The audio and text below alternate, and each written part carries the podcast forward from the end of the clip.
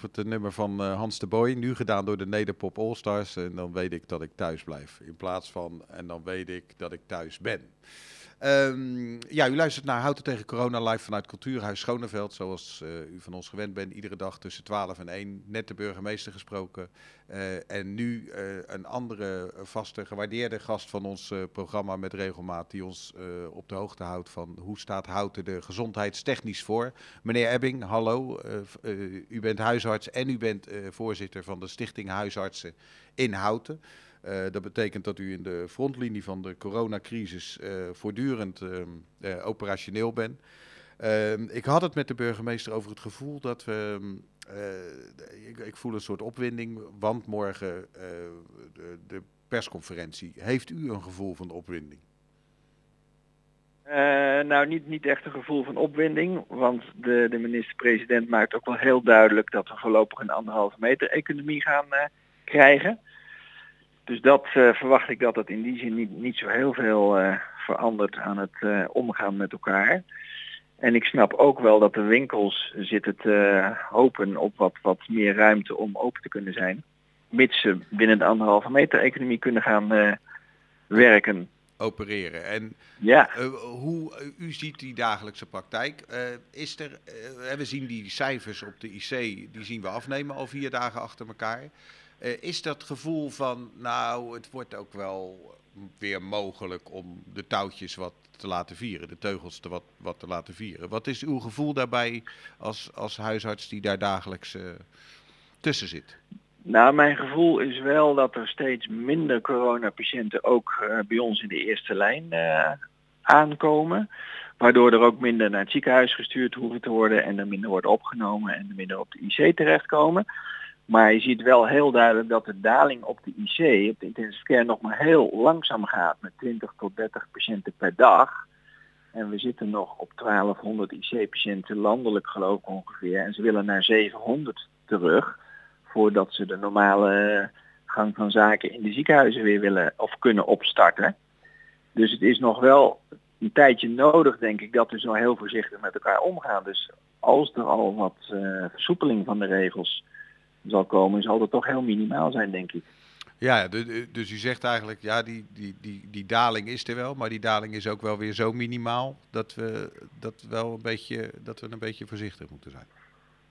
Ja, ik denk als we onvoorzichtig zijn, dan wordt die daling weer omgezet in een stijging. En als we niet uitkijken, zijn we dan zo weer terug bij af.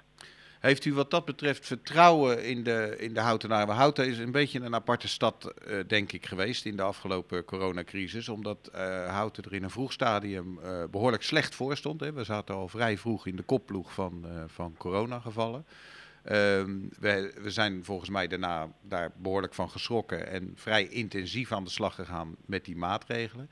Denkt u dat die mensen ehm, ineens, als, als, als het zou mogen um, die teugels weer zover zouden laten vieren dat, ze, dat het weer problematisch wordt? Of denkt u dat de houtenaren wel zo geschrokken zijn dat ze ook de komende maanden ook van zichzelf al voorzichtig zullen blijven?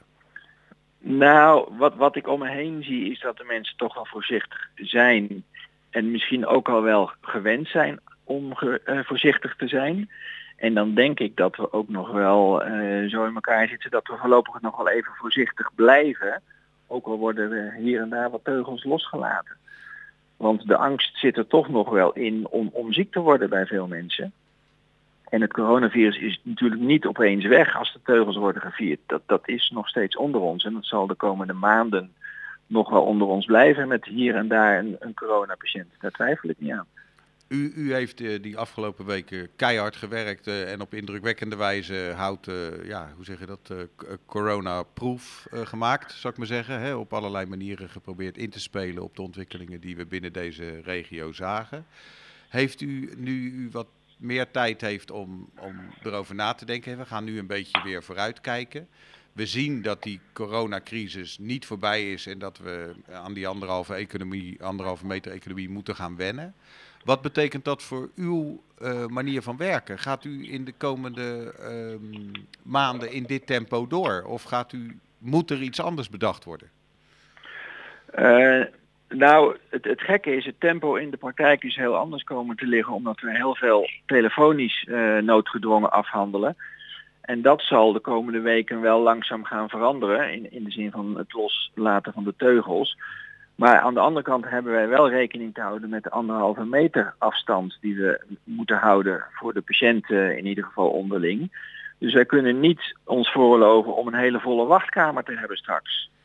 Uh, dus dat betekent dat we wel anders moeten gaan werken in de toekomst. In ieder geval voorlopig. En de, de patiënten meer over de dag moeten verspreiden. En op die manier proberen de, de wachtkamers niet vol te laten zitten met te veel patiënten. Ik wil u als laatste vraag, want ik weet dat u zo uh, weer uh, aan het werk moet, uh, één dingetje voorleggen. Afgelopen weekend zagen wij in de Volkskrant een staartje en da dat ging over de verborgen doden van Nederland. En dat ging er eigenlijk over dat in plaats van de gemiddeld 2000 doden die we per week hebben, rond deze tijd, hè, als je dat afzet tegen andere jaren, dat we nu op het cijfer 5037 zitten. Wat betekent dat we dus aanmerkelijk hoger dodenaantal uh, hebben. En dat aantal kan niet alleen uh, worden herleid naar coronadoden. En dan komt een andere angst om de hoek kijken. We hebben natuurlijk in de afgelopen tijd de, de, de mensen die op een andere manier ziek zijn, daar hebben we bepaalde behandelingen uitgesteld en, uh, enzovoort enzovoort. Bent u daar nog huiverig voor of krijgt u signalen in uw praktijk dat dat ook nog wel een kleine schokgolf teweeg zal brengen? Dat we dadelijk erachter komen dat we toch misschien uh, het niet op alle punten uh, goed hebben kunnen doen? Nou, ik denk dat een aantal van die oversterfte doden uh, mensen zijn die wel aan corona zijn overleden, maar niet positief getest zijn of überhaupt niet getest zijn. En dan worden ze ook niet weggeschreven als bewezen corona-overleden patiënt. En dat maakt, denk ik, dat die oversterfte er is de afgelopen weken. U maakt zich geen zorgen over die andere groep? Nou, wij zien in de praktijk nog niet heel veel uh, dingen waarvan we zeiden dat hadden we eerder moeten zien. Het, maar dat, dus ik maak me daar niet echt heel erg zorgen over. Maar het is soms wel lastiger om dingen telefonisch te beoordelen. Uh, als je het idee hebt van we moeten zo, zo min mogelijk patiënten in de praktijk bij elkaar zien. Dus je hebt altijd kans dat er toch wat dingen wat later worden gezien. Maar om, nou te zeggen dat dat direct zoveel oversterfte geeft, dat denk ik niet hoor.